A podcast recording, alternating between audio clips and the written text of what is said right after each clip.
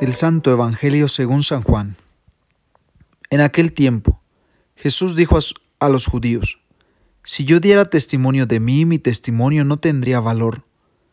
Otro es el que da testimonio de mí, y yo bien sé que ese testimonio que da de mí es válido.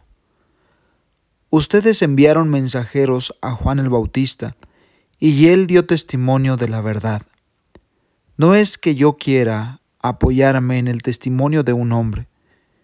Si digo esto, es para que ustedes se salven.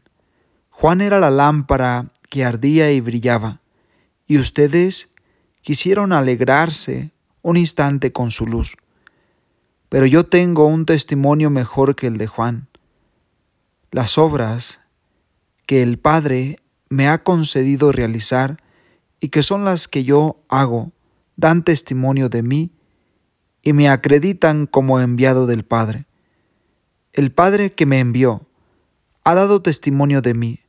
Ustedes nunca han escuchado su voz ni han visto su rostro, y su palabra no habita en ustedes, porque no le creen al que Él ha enviado. Ustedes estudian las escrituras pensando encontrar en ellas vida eterna. Pues bien, ellas son las que dan testimonio de mí, y ustedes no quieren venir a mí para tener vida. Yo no busco la gloria que viene de los hombres, es que los conozco y sé que el amor de Dios no está en ellos. Yo he venido en nombre de mi Padre y ustedes no me han recibido. Si otro viniera en nombre propio, a ese sí lo recibirían.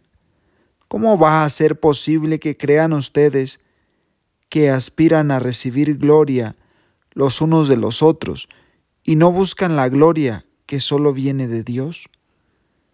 No piensen que yo los voy a acusar ante el Padre.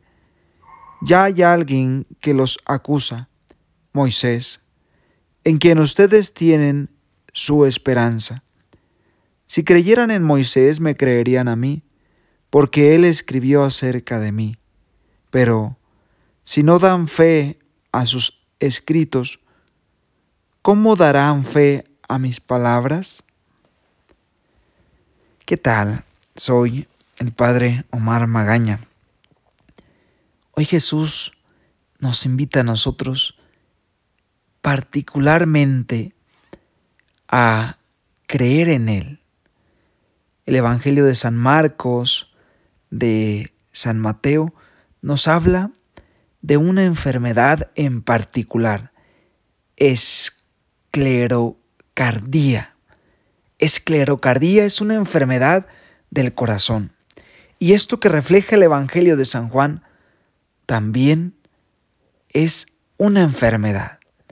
Jesús realizó muchas obras, realizó muchos signos que acreditaban quién era Él y que nos, nos dicen a nosotros también hoy en el tiempo presente quién es Él. La esclerocardía es la enfermedad del corazón que hace que, que nuestro interior, que nuestro corazón esté duro. No creer ni aún viendo. Jesús ha realizado sus obras delante de los escribas, los fariseos y de mucha gente pero aún así, la dureza de su corazón no los deja ver. Nos puede hacer tanto daño que cerremos el corazón, que corremos el riesgo incluso de perder la capacidad de darnos cuenta que nuestros pies están sobre la tierra. Un corazón duro no se da cuenta de sus errores y sus fallos. Solo un corazón duro no es capaz de perdonar. Un corazón duro no es capaz de reconocer los errores. Solo un corazón duro podrá matar, mentir, engañar, levantar falsos, inventar, golpear, herir con malas palabras. En un corazón duro jamás habrá misericordia, jamás habrá compasión. En un corazón duro el amor se va, se esfuma. En un corazón empedernido, duro, enfermo, la verdad no está.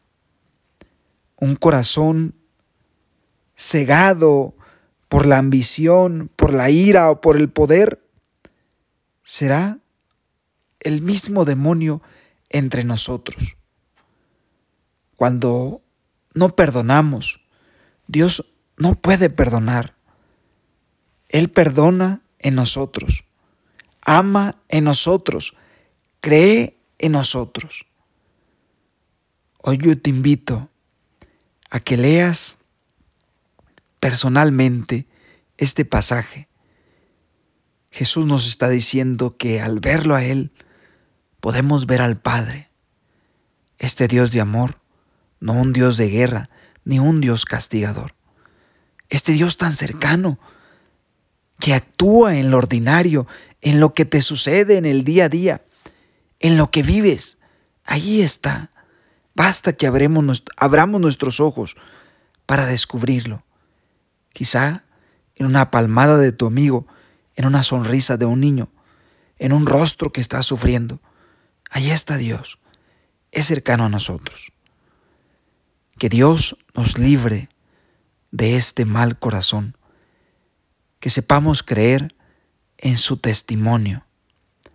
Y su testimonio lo podemos encontrar reflejado en la Sagrada Escritura, pero también en lo que vivimos y experimentamos en el día a día.